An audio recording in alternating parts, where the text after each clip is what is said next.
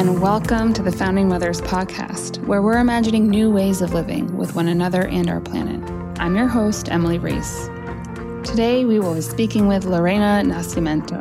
Lorena is an educator working with environmental justice, urban forestry, community engagement, and data empowerment.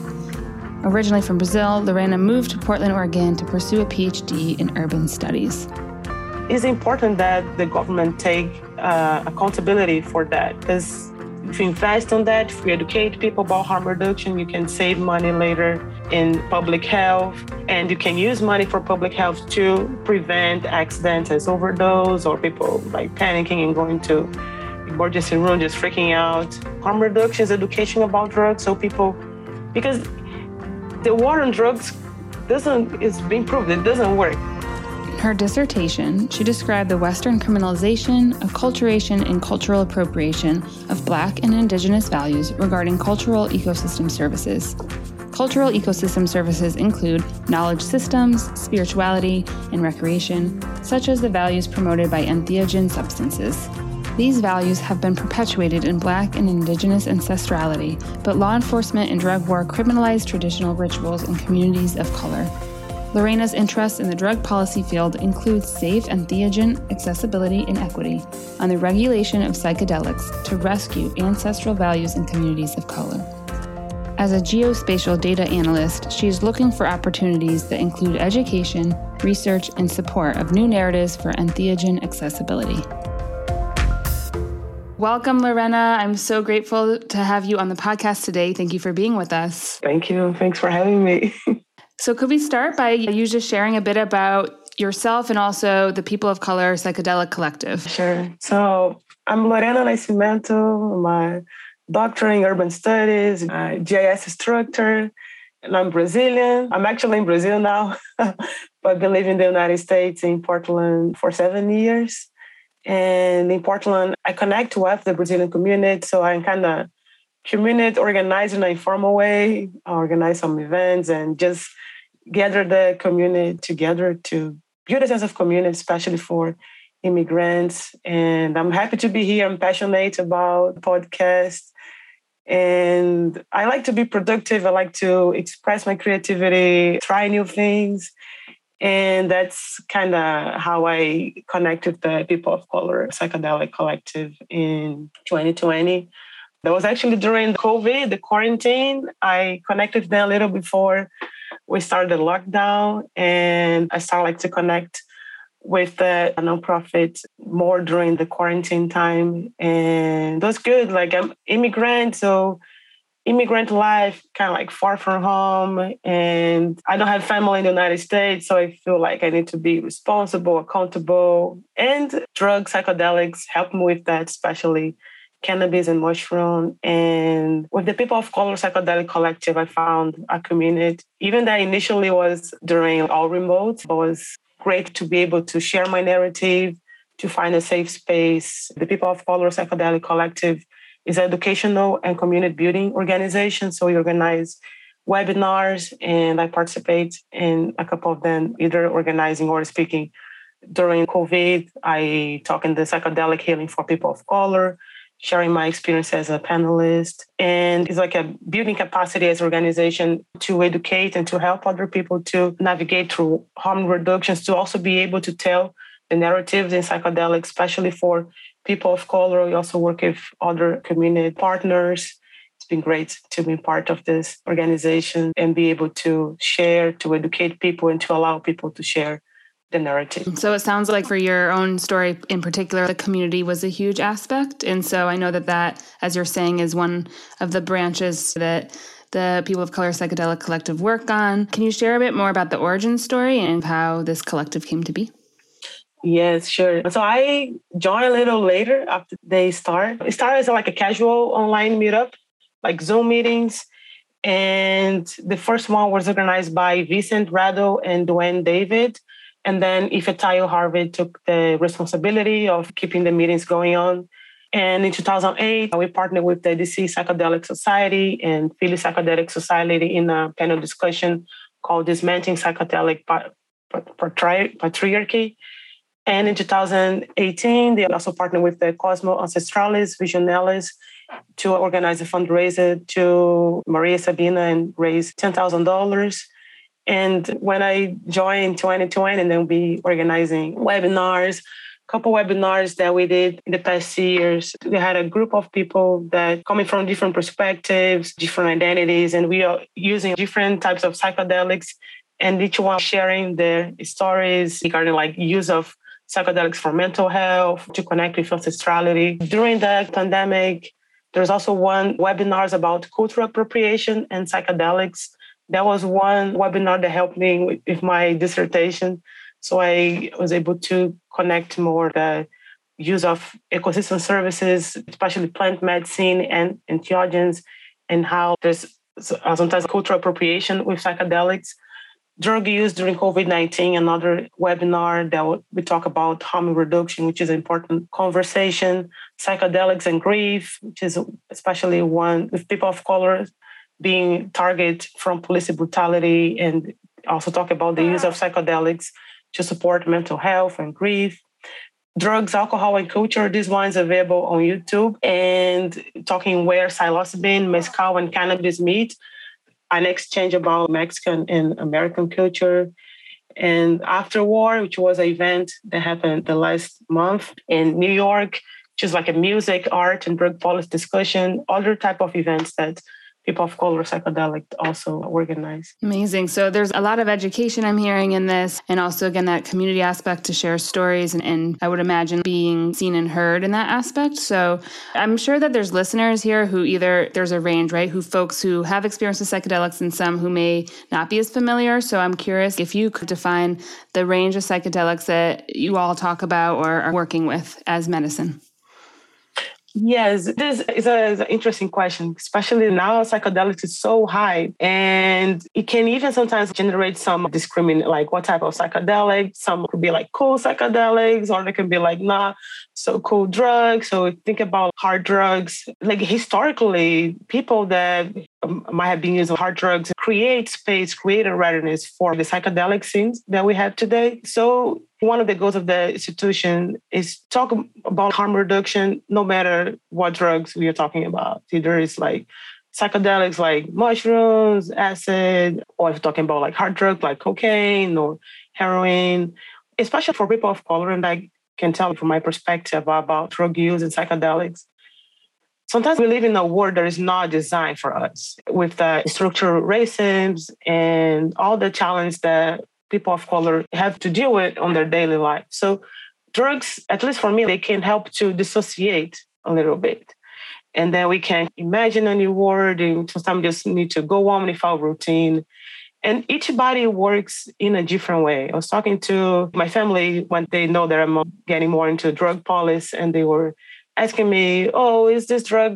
It's like cannabis. Is it good for me? How old is is good? What is the age range?"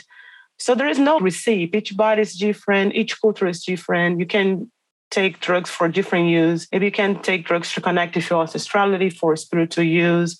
Maybe you want to take for dissociate, to go through some trauma, for recreational with friends. And they can work differently in different bodies. So as an institution, one of our goals is to educate, to protect people of color, to promote events that people can share the narratives, can share the experiences, and that can help people that are maybe getting to psychedelics that they feel they cannot find identity in other organizations of psychedelics. So we don't discriminate.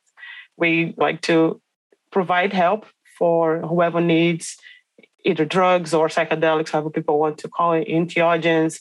There are big discussions about vocabulary for psychedelic, but we don't discriminate and we just want to empower people that have been using psychedelics drugs to live and to normalize the use and think about harm reduction, even if you're doing microdosing, but to educate and to create space for that.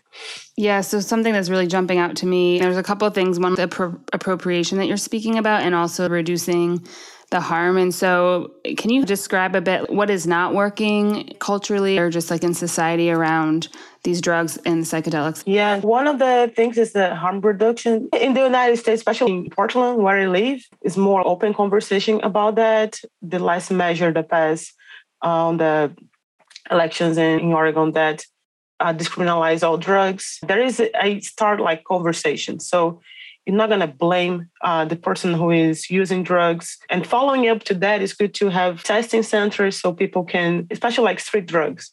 Like with cannabis, with the legalization, you can see how much THC, how much CBD, what type of uh, weed you're buying when it's legal. So that's one example of harm reduction so people can know what they're buying. So if you want to use cannabis to sleep, you're going to search for one indica strain. If you want to use cannabis to go for a hike, maybe want to use a sativa strain. So with the legalization, there is a way to have harm reduction. If you don't want to smoke, you want to eat, if you have some lung problem. So that's one type of harm reduction. With street drugs, you can have testing centers, distribution of, forgot the name, uh, to avoid overdose, nar, I forgot the name in English. Is it Narcan? Narcan, yes. So distribute that to people have access to that to avoid the increase of overdose. So creating one space where people can talk about about drugs. So that's one example of harm reduction. In Brazil, once I participate, I remember the clubhouse when there was a hype last year. In, there was one influencer in Brazil, Dandara Pagu. She had one room where she would discuss harm reduction and drug policy review in Brazil. So I remember there was one carnival, there was a big party like Mardi Gras in Brazil. And there was one Instagram post, and people were sharing that on WhatsApp that showed the combination of drugs. So if you're taking acid, make sure to drink water, don't mix this drug with that drug. And most of those initiatives, like in Brazil, for harm reductions, they are most like grassroots organization. There's not much from what I know so far incentives about the government. But it's important that the government take some accountability for that because if you invest on that, if you educate people about harm reduction, you can save money later in, in public health. And you can use money for public health to prevent accidents as overdose or people like panicking and going to emergency room just freaking out. So harm reduction is education about drugs because the war on drugs doesn't is being proved it doesn't work. Mm-hmm. So if people want to take drugs, they'll take drugs. So if they know what are the consequences, if have access to materials, there's a way to to help with harm reduction. And the other thing about cultural appropriation, it's very present, especially plant medicines from the Americas, from South America, from Latin America. One example of that is the, the use of uh, mushrooms and psilocybin with knowledge from Maria Sabina and that share ancestral practice. And now, for example, like in Oregon, we have psilocybin approved for therapy, but it's still like fighting to have that accessible for spirituality. So originally, people learned that it was a way to connect with ancestrality, to connect, to enhance spirituality. And now that is legal, is getting legal, people cannot have access to spiritual use or need to use one dosage that the doctors recommend. So one knowledge that was rooted in indigenous community, once it came to the Western society, it lost its roots values. So that is one example of cultural appropriation in psychedelics. And you mentioned Maria Sabina. I am familiar with who she is, but others may not be. So can you share a little bit about this woman and what she was responsible for creating? Yes, I know about Maria Sabina. I know about her role in the psychedelics, but it's not my expertise. That's okay. I can talk about one type, other type of psychedelic that I'm also doing research. And it's one plant that has also a psychedelic use. And in Brazil, it's, I feel like similar to the mushroom, to Maria Sabina, we have Jurema Sagrada in Brazil and other plants as well, such as ayahuasca. But Jurema is one that I'm studying now with one Brazilian friend too, and want to get more connecting to that. So the use of the plant also connects with the spirituality and ancestrality. And is is mostly common use in the north of Brazil. And it connects the indigenous uh, tradition of the north, and most of the indigenous communities in Brazil are that remains and they have protected lands on the north of Brazil, and also with the Black ancestrality. So in Brazil, there is some African-based religion, Afro-indigenous religion, such as Candomblé, Umbanda, and one of them is Jurema. And so it's One plant similar to mushroom, similar to cannabis, similar to ayahuasca. It can be used for healing properties, to calm down, to cure.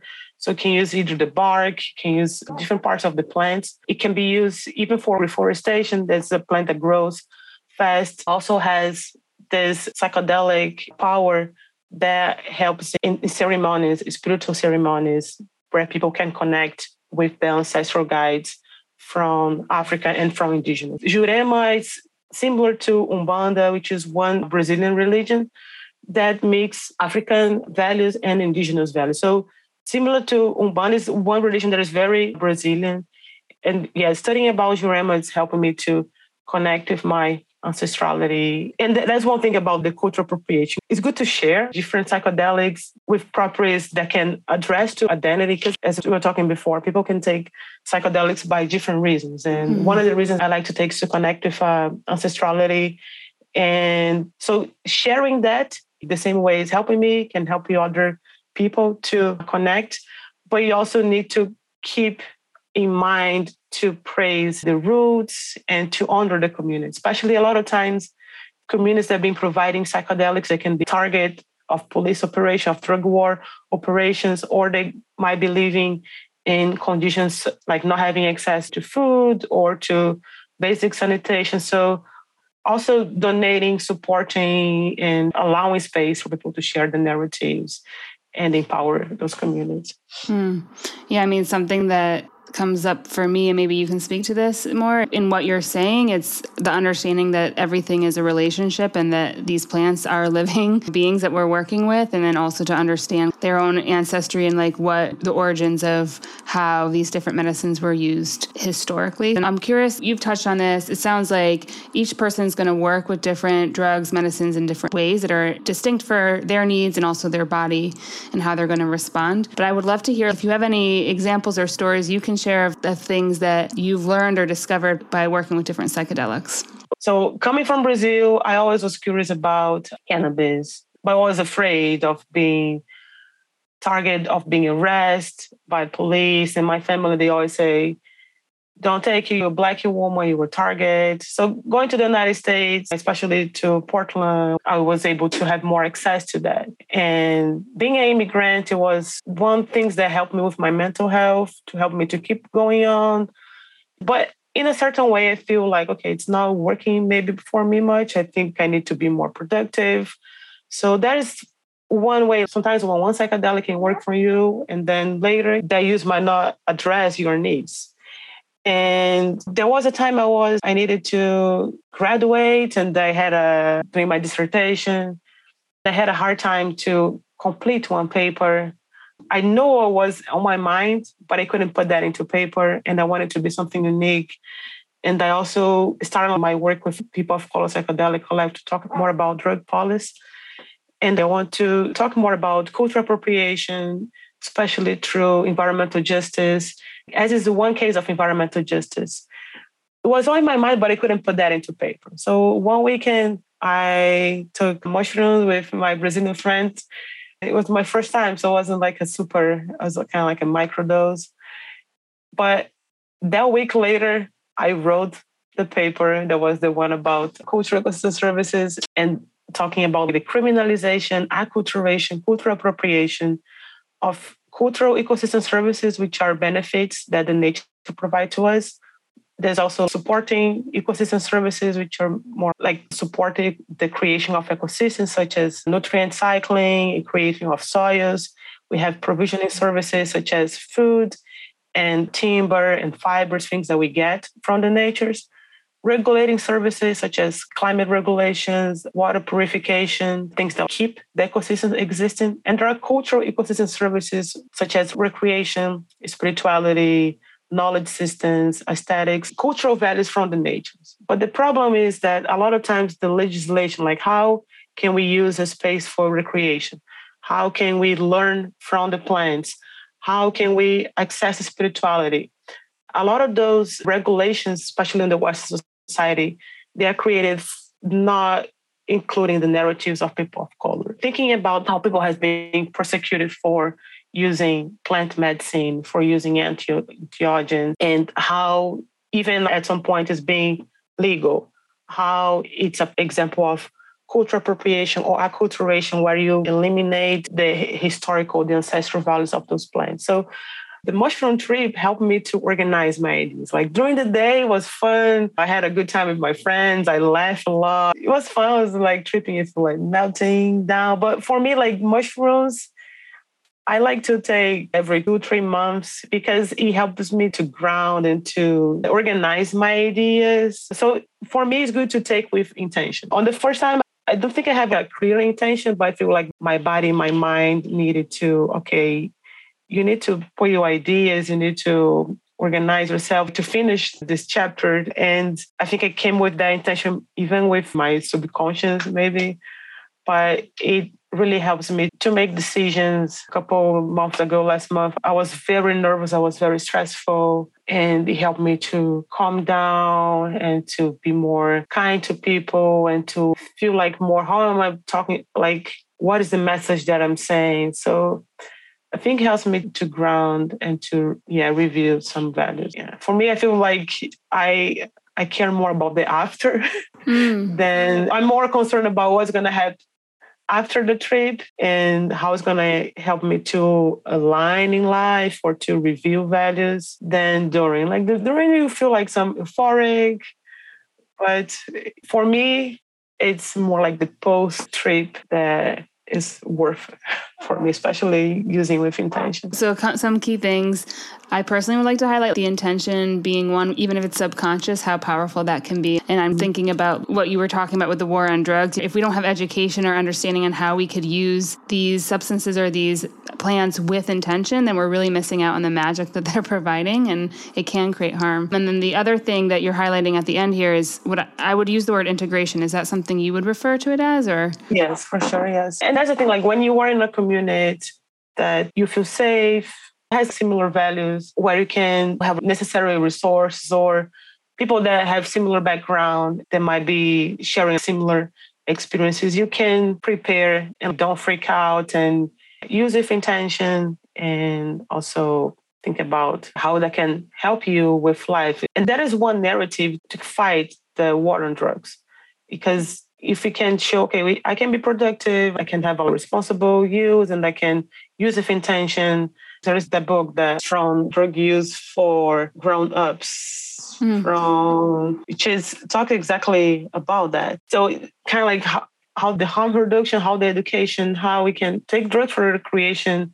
yeah so having an open conversation and be more liberal and talking about the benefits of psychedelics for people's lives. And I would like to transition a bit by also highlighting something you said earlier. So you were talking about in the beginning how for people of color, the world is not necessarily built to support or is not created with you in mind. So then when working with certain plant medicines or psychedelics, it allows space to imagine and to dream what the world could look like. And that's really the intention of this podcast, right? Is to start to imagine what could be possible. So what is your vision for the world? What do you see as possible and how would you like things to look? Yeah, there's a cool question. There's one theory from Caroline Thin, about frameworks of reimagination. And a lot of this reimagination is to rescue ancestral values, things that maybe were possible, that were existing before, but with colonization, with oppression, with cultural appropriation, those values were lost. So for me, I've been very connected with my ancestral lately. And especially through religion, through studying Umbanda, which is one Afro-Brazilian religion. And that reimagination also connects with Afrofuturism because you rescue values that were passed. It can be values for the way you think about society, the way people connect with other family values. And when you bring that into the future, like me, I'm a, I have like a black identity.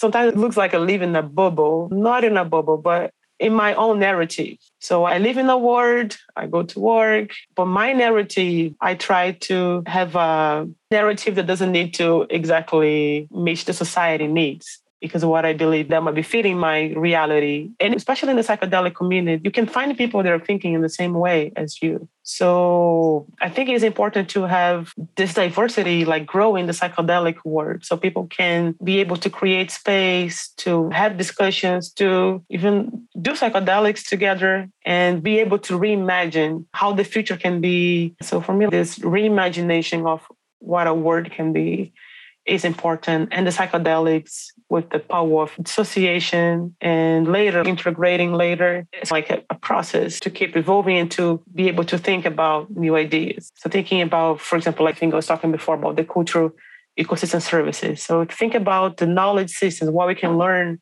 about psychedelics about plant medicine how they can heal us how they can help with our mental health or physical health. If you only listen to doctors and to research that is being guided by medicine, science, we might just believe in one narrative. But if you also consider the voice of indigenous, the knowledge of Maria Sabina, the, the knowledge of Juremeiros in the north of Brazil, that can expand. And that is just possible if you try, if you talk, if you think out of the box, expand the mind, and I believe psychedelics help with that. As you were sharing that, it's so beautiful. I had this image of two things. One, it's almost how the past and our the ancestors are creating the future. It's like going back to what worked before and bringing that back into the future. And then also this beautiful image of almost circles of people reimagining the world, and particularly people of color, if their voices have been missing, and how we're shaping the world previously, and working with plants and working with different medicines and psychedelics to support with that. It's pretty powerful to imagine that being the norm. I know that you do a lot of work with different ecosystems. Is there any other vision that you have personally for the world? Yes, I also work with data. One project that we did with the People of Color Psychedelic Collective and the Portland Community College is a data storytelling project using StoryMap is one platform that use maps, like interactive digital maps, and also use like photos and videos and audio to create a narrative. So telling a story with a maps or using maps to support a narrative in the story. So data today is very important and sometimes we have no idea how important it is. We are producing data, like you're producing here, like audio for podcasts, and then we have our IPs. So everything is data, but there's a lot of data available that will not be used or maybe not be totally accessible for people that are not data analysts or data scientists. So as I've been also work with data, one of my goals that also aligns with the people of color psychedelic collective been doing this together in the organization is to use data, drug data, FBI drug data too, to share how is the history of arrests in the United States, comparing people of color arrests and the total population of one state arrests. So this project of punishment in place, the students of Portland Community College, they look into the quantitative data of FBI, look into the number of arrests from 2009 and 2019, comparing how it changed in states that had legalized cannabis for recreational and seeing how just legalizing cannabis reduced the number of arrests and also comparing what is the percentage of arrests based on the demographics of a state, the percentage of people of color, and the percentage of people of color arrests for marijuana. Especially in states that have not legalized cannabis, that is still like a high number of people being arrested by marijuana. So in one country, you can see the diversity of drug policy legislation. So in Florida, there's 19.2% of people of color but the marijuana arrests in Florida are 51.4% of people of color. In Louisiana, there's 34.7 people of color, and there is 61.1% of marijuana arrests of people of color. That was data from 2019. With this project, we are creating the data visualization for the project. And the People of Color Psychedelic Collective, we are doing interviews with our community leaders to show the qualitative part and to talk about other psychedelics because there's another issue. So if you look into the FBI website for drug arrests, we have by cannabis or hard drugs. We don't have for psychedelics. So it's not even one classification. It's not even easy to see on the quantitative data. So talking to community leaders that have been working, that have been facilitating conversations about uh, about psychedelics is a way to also tell that story. So that is one project that is coming from the People of Color Psychedelic Collective. So stay tuned in our website to know more about the quantitative part with the FBI data and the qualitative part with the interviews and creating one narrative through a story map to translate that data and turn that data accessible. So data storytelling, data accessibility, that is something important and very necessary in the psychedelic community that can help with the harm reduction. Yeah, absolutely. And thank you for doing that work, right? Because data I can see so clearly as you're sharing all this, it creates power, it creates ability to make different choices and to understand what's not working.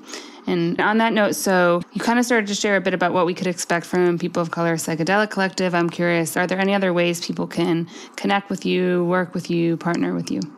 Yes, there is the webinar, the last one we did, Drugs, Alcohol, and Culture, where psilocybin, mescal, and cannabis meet. It's available on YouTube. Follow us on social media. You're on Instagram, Twitter, Facebook, and YouTube. Uh, reach out with ideas. We partner with Community College in Portland. We also partner with other organizations. We have panelists from the organization and also external partners as well. So reach out with ideas and also donate. That is one way to keep helping us to support our work. So we provide our time, but some stuff costs money. You need to resource like for promo videos, when you organize one event, host the event. So all that costs money. So donate so I can keep educating the society. Yeah. Yeah, absolutely. absolutely. And before we sign off, is there an invitation you have for listeners, something they can take an action on or look at differently in their own lives? Yeah, so that was me, Lorena, talking about some work I did with the people of color psychedelic collective but also we have other members and now our advisory board Ifetayo, that was a founder of the people of color psychedelic collective yolanda mary daniel thomas so also listen to the narrative. There is only my narrative, but we are a diverse group. So follow them as well. Absolutely.